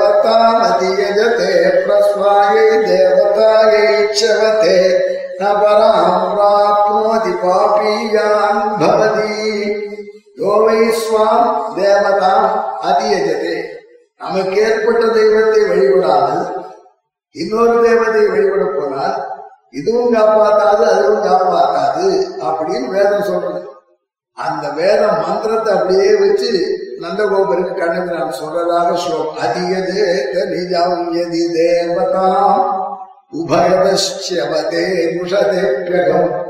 ஹிதி ஹிருதைவ சதைவ தகாபயம் வனவதா நவதா கிமகித்ருகா வனவதா நவதா கேட்டுக்கோ வனவதா நவதா வனவதா பிளஸ் அனவதா ஒன்றுக்கு இது யமகம்ங்கிற சொச்சித்திரம் வச்சு பாடுற இந்த ஆறாம் சங்கம் முழுக்கும் யாருவா விதத்துல ஏகப்பட்ட சித்திர கவிதை அதுல ஒரு கவிதை நா நா நா நா நா நா யார் பாதுகாத்துல யார் யார் சுவாமி சாதிச்சிருப்பர் இங்க நான் நான் நான் நான் நான் நான் நான் ஒரே இடத்துல ஸ்லோகம் வேற எதே வேண்டாம் யாராவது இல்லை ஒரு ஸ்லோகம் பெட்டர் பண்ணி கொள்ளாங்க சுவாமி கருணாகராஜர் உபன்யாசம் கேட்டோம் யாதவாரத்தில் ஒரு ஸ்லோகம் தெரிஞ்சுட்டோம் நோட்டு பண்றோம் என்னன்னா ஒரு நாகம் முப்பத்தி ரெண்டு ரூபா சொல்றேன்னா ஒரு ஸ்லோகம் ஒரு ஸ்லோகம் இப்படி ஒரே இடத்துல ஒரு ஸ்லோகம் இருந்தான்னா அதுக்கு சுவாமி தேசியே வியாக்கியானம் பண்ணியிருக்கார். அப்பே தேசிய சொல்ற புல மூல புத்தல கிடைச்ச ஸ்லோகம் வியாக்கியானம் இருக்கு. நான் வேற மாதிரி பண்றேன்னு பண்ணியிருக்கார். உத்தமூர் சுவாமி அபரதேசியம் அது இன்னொரு மாதிரி ஸ்லோகமா அர்த்தம் காமிச்சிருக்கார். நான் அந்த ஸ்லோகத்துக்கு அர்த்தம் இப்ப சொல்ல முடியல நான் அந்த ஸ்லோகம் என்னன்னா எட்டே அது போயிடும் அது தனியா கேட்டுக்கணும். யா யா யான்னு பத்து முப்பத்தி ரெண்டு சொன்னா பாதுகாக்கிற ஒரு ஸ்லோகம் ஆயிடும் நானா நான் முப்பத்தி ரெண்டு சொன்னா அது அவர் சொன்னார் உங்க சௌகரியம் எதுவும் சொல்லலாம். அப்போ தேவேந்திரன் கோபம் வந்து தனக்கு இருந்த புதிய தடுத்து கிருஷ்ணன் பேச கேட்டு இந்த கோபர்கள் போயிட்டாளேன்னு. அப்போ தேவேந்திரன் கோபிச்சுக்கிறான். கண்ணபிரான் சொல்றாராம் ஒரு ஸ்லோகம் நந்தகோபற்ற பெற்ற. ஆராசர்கள் நூத்தி எட்டாவது ஸ்லோகம். அப்பா நான் இப்படி நிறைய ஒரே எழுத்து ஸ்லோகம் பல ரெண்டு எழுத்தை மாத்தி வந்து இப்படிலாம் சொல்லி கருத்தை சொன்னேன். ரொம்ப சித்திரமா. இன்னும் எவ்வளவோ சொல்லலாம். இந்த மாதிரி பத்தாயிரம் ஸ்லோகம் பண்ண முடியும். அதனால காரியம் போயிட்டு லேட் ஆயிடுச்சு அதனால பெருமாள் கைங்கிற நடக்கணும். எனவே இந்த மலையா இருக்கிற பெருமாளை திருவாராதனம் பண்ணுங்கள்னு சொன்னார். அப்படின்னு முடிச்சிட்டார். ஆனா அந்த ஸ்லோகத்துல தேசிகர் இன்னொரு மெசேஜ் வச்சிருக்காரு. நான் இப்படித்தான் நூறு ஸ்லோகம் தான் பண்ணுவேன்னு நினைக்காதோ இது மாதிரி பத்தாயிரம் ஸ்லோகம் என்னால பண்ண முடியும். ஆனா அதுல காரியங்கள் சொல்ல பகவானுடைய கைகறி திருவாராதனம் பண்ணணும். அப்படின்னு நான் இதோட நிறுத்துறேன். இதை உணர்ந்துகிட்டு திருவேங்கடமுடியாருடைய அவதாரமான என்னை நீங்கள் வழிபட்டு நல்லா சௌக்கியமா இருங்கள். நமக்கு சொல்ற மாதிரி ஸ்லோகம் போட்டார். அகிலிட்ட சித்திரவிதம் அத்திரமனாகி கோப்தம் சித்ராயுதானி சுபச்சானி புனஸ்ததாபி. கிருத்தியம் விபோகோ நிகமனீயமனன்ய பக்தை ஆராத்தியதாம் கடிரசோ பிருத்திவி தராத்மா இப்படி சொல்லி அவர்கள் மழை பொழியறதுன்னு கோவர்தனாக்கு பூஜை பண்ணினான் கோவர்தன பூஜையை பார்த்தா இந்திரன். கோபிச்சுன்னு ஒரே மழை பொழிய ஆரம்பிச்சான். அப்போ பகவான் அவர்கள் கதறினான் குன்றமெடுத்த பிரான் அடியாரோடு ஒன்றின்ற சடமோவன் உரைசு அப்படின்னு அவ குன்ற மேய்போது மேய்நிலை கீழ்முக மாபொருள சுனவாய் விழி நீ அப்படி அப்பன் ஊன்றி மலையை எடுத்தான். குன்றம் எடுத்தானேன்னு மலையை கொடையா பிடிக்கிறதுக்கு முன்னாடி கோபர்களை பார்த்து அபயம் கொடுத்தான் அதை வர்ணிக்கிற ஸ்லோகம் மட்டும் அபீதி முத்ரா மதுரேண கோபால். அந்த அபயஹஸ்த அழகு. தேப்பிரவன் அபயஹஸ்தம் ஆதிகேசன் அபயஹஸ்தம் அமுதன் அபயஹஸ்தம். பார்த்தேன் அமுதன் அபயஹஸ்தம் கொஞ்சம் இன்னும் அழகா மதுரமா. தேப்பிரவன் காம்பீரியத்தோடு இருப்பது. அமுதன் கொஞ்சம் மயிலா மதுரமா காட்டுவார். அப்படி அபீதி முத்ரா மதுரேண கோபால் ஆஸ்வாசயா மசக்கரேண சௌரி. அந்த அபயம் காட்டி கவலைப்படாத.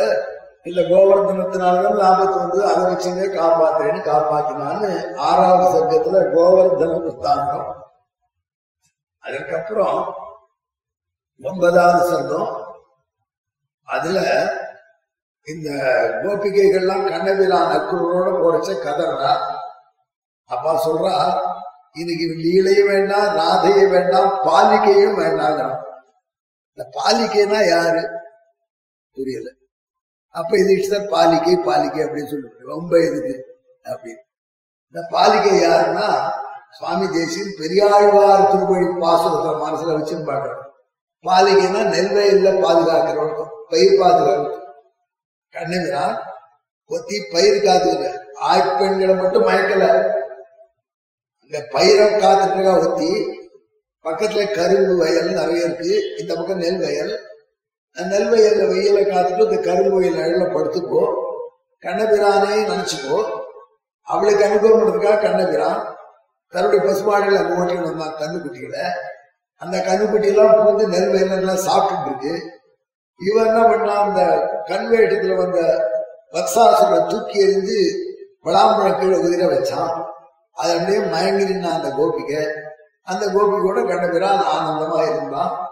அவன் கண்ணபிரானுடைய வலையில விழுந்தா அப்படின்னு பெரியாழ்வார் பாடுறார். கரும்பா நீழ்வயல் காய்கதிரி சென்னரை கற்றாலினை வண்டி தின்ன விரும்பார் கன்று ஒன்று கொண்டு விளங்கனி விழ எரிந்த பிரானே. சுரும்பார் வெண்குழல் கன்னி ஒருத்திக்கு சூழ்வலை வைத்து திரியும் அறம்பா உன்னை அறிந்து கொண்டேன். உனக்கு அஞ்சுவன் அம்மம் தரவே அந்த நெல்வேல காத்த பெண்ணை பாலிக்கான் பேசி கொடுக்குறான் எப்படி திவ்ய பிரபந்தத்துக்கு தனியா வியாக்கியானம் பண்ணணும்னு இல்லை. புராணத்திலிருந்து திவ்ய பிரபந்தத்துக்கு சேர்த்து நாம ரசிக்கக்கூடிய அந்த காவியத்தை கொண்டு சுவாமி பேசி கொடுத்திருக்கார் அப்படின்னு ரசிச்சாங்க இப்போ திருவாய்மொழிக்கு அர்த்தம். உங்களுக்கு சொல்றது ஆழ்வா பீதம் வேணும்னு சொன்னேன். யாதவா பீதம் வேணும்னு ஏன் சொல்றோம்னா ஆழ்வார் திருவாய்மொழி பாடினார். முதல் திருவாய்மொழி உயர்வர உயர்ந்தரம் இரண்டாவது மழை வீடுவில் குற்றம் மூணாம் தேதி பத்துடையடையவர் நாலாம் தேதி வந்தார்.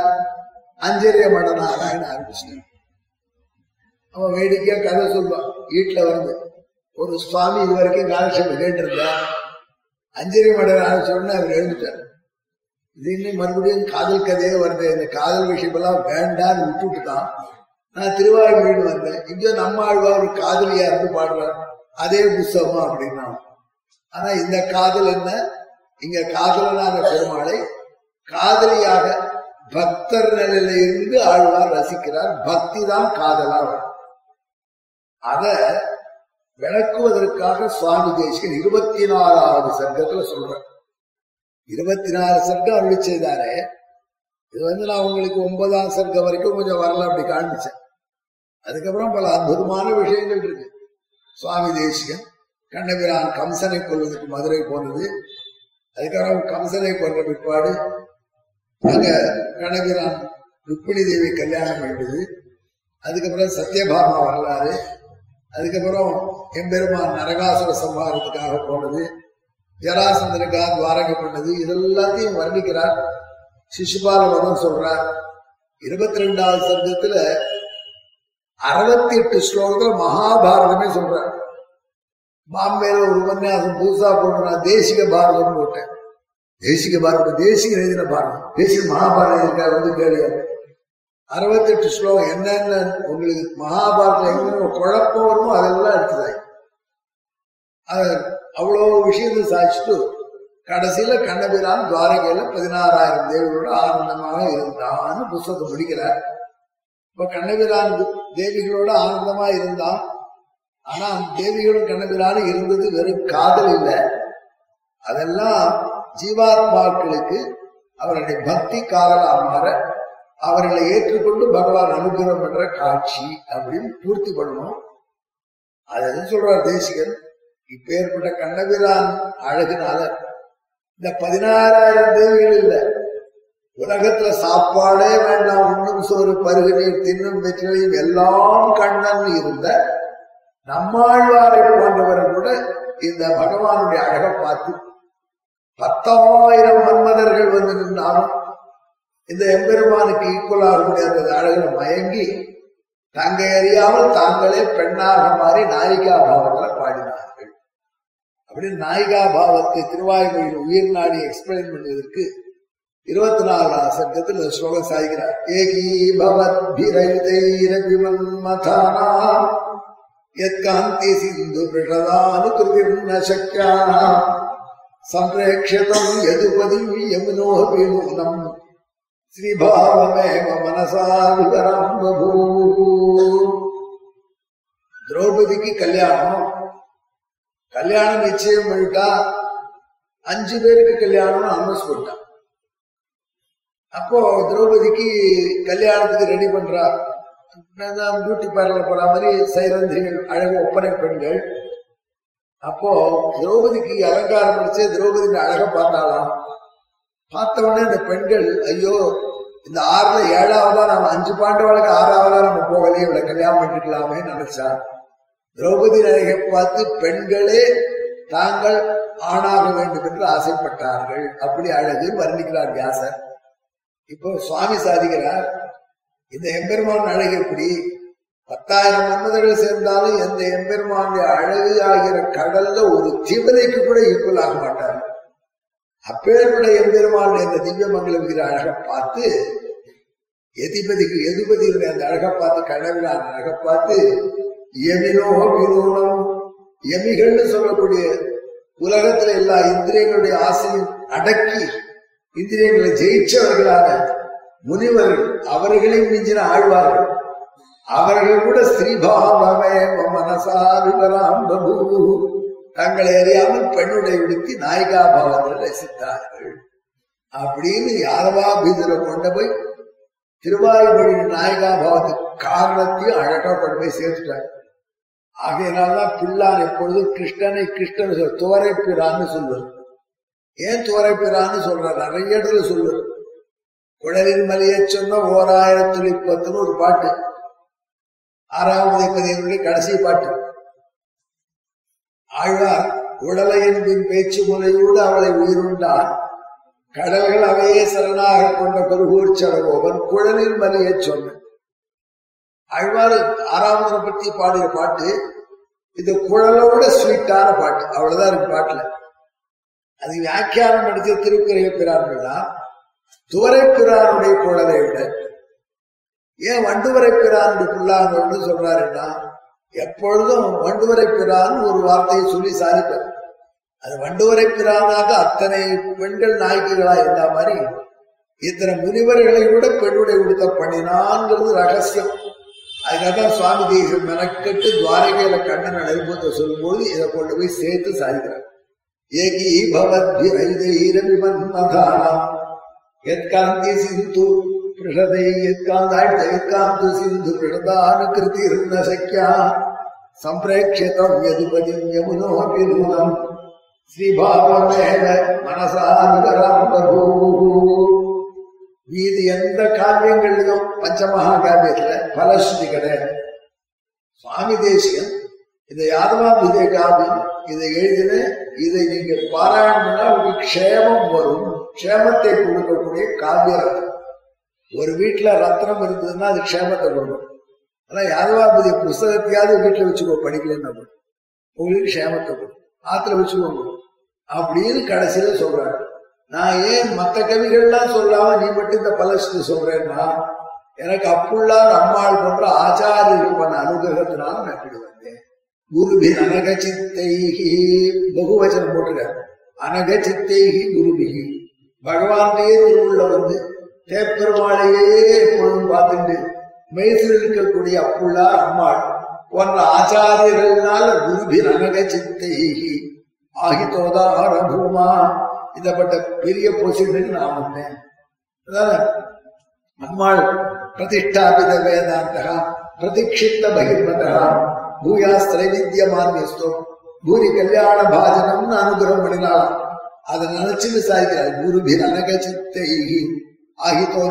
பூமா சுரபிதரசமே தத் சூருதம் வெங்கடேஷா அப்படியே ரசங்கள் சொட்டக்கூடிய இந்த இனிய காவியத்தை வெங்கடேசன் கவி எழுதினான்.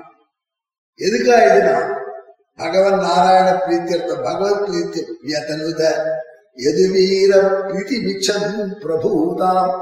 எம்பெருமானுடைய உயர்ந்த பிரீத்திக்காய் அதை நாடிக்கொண்டு வேற பலனை எதிர்பார்க்காமல் எழுதினேன் எழுதினவன் சாதாரண கவி கர்த்தக மிருகேந்திரகா கவிதார்க்கிக்கு சிம்மம் ஆனா இந்த காவியம் உங்களுக்கு க்ஷேமத்தை கொடுக்கும். இது காவிய ரத்னம். உங்களுக்கு க்ஷேமத்தை கொடுக்கும். அதெல்லாம் நீங்கள் புரியலையோ புரியலையோ ஆத்துல வாங்கி வச்சுக்கோங்க.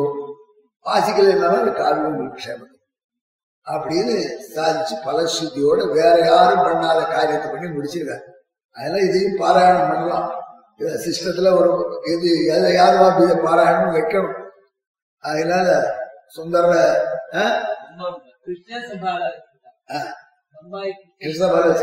இப்போ இந்த எழுபத்தி ஐம்பது வருஷத்துல இந்த விருந்தாவனத்துல வைக்க போறோம் அதனால தேசிகன் அதுவும் திருவுள்ள பாராயணம் பண்ணுங்கன்னு சொல்லிட்டாரு. மத்த காவியம் மாதிரி சும்மா பொழுதுபோக்கு படிக்கிற காவியம். ஆமா ஆயிரம் ரெண்டாயிரத்தி இரநூறு ஸ்லோகத்தை கொஞ்சம் சுருக்கி போட்டிருக்காரு. ரெண்டாயிரத்தி செய்யலாம் தேவல் பார்த்து உத்வாரம் சேர்ந்த கவலை குருவி அழகி ஆகிதோதார பூமா சுரபிதரசமே சூதம் வெங்கடேசா எதனது வீர பிரீதி விச்சம் பிரபூதா கவிகதக காவியரத்னம் கவிதார்கிக சிம்மாய கல்யாண குணசாலினே. சிவதே வெங்கடேசாய வேதாந்த குரவே நம. ஸ்ரீ சுவாமி தேசிகன் சாதித்தருளின யாதவாபியுதயம் எனும் மகாகாவியத்தை பற்றிய சிறு உபன்யாசத்தை நாம் இப்பொழுது கேட்டு மகிழ்ந்தோம். அடுத்ததாக நம் தொடரிலே வர இருப்பது சுவாமி தேசிகன் சாதித்த சிறு காவியமான ஹம்ச சந்தேசம் என்பது. அதை நாம் அடுத்த வாரத்தில் வெளியிடும்போது அனைவரும் கேட்டு மகிழ வேண்டி பிரார்த்திக்கிறோம்.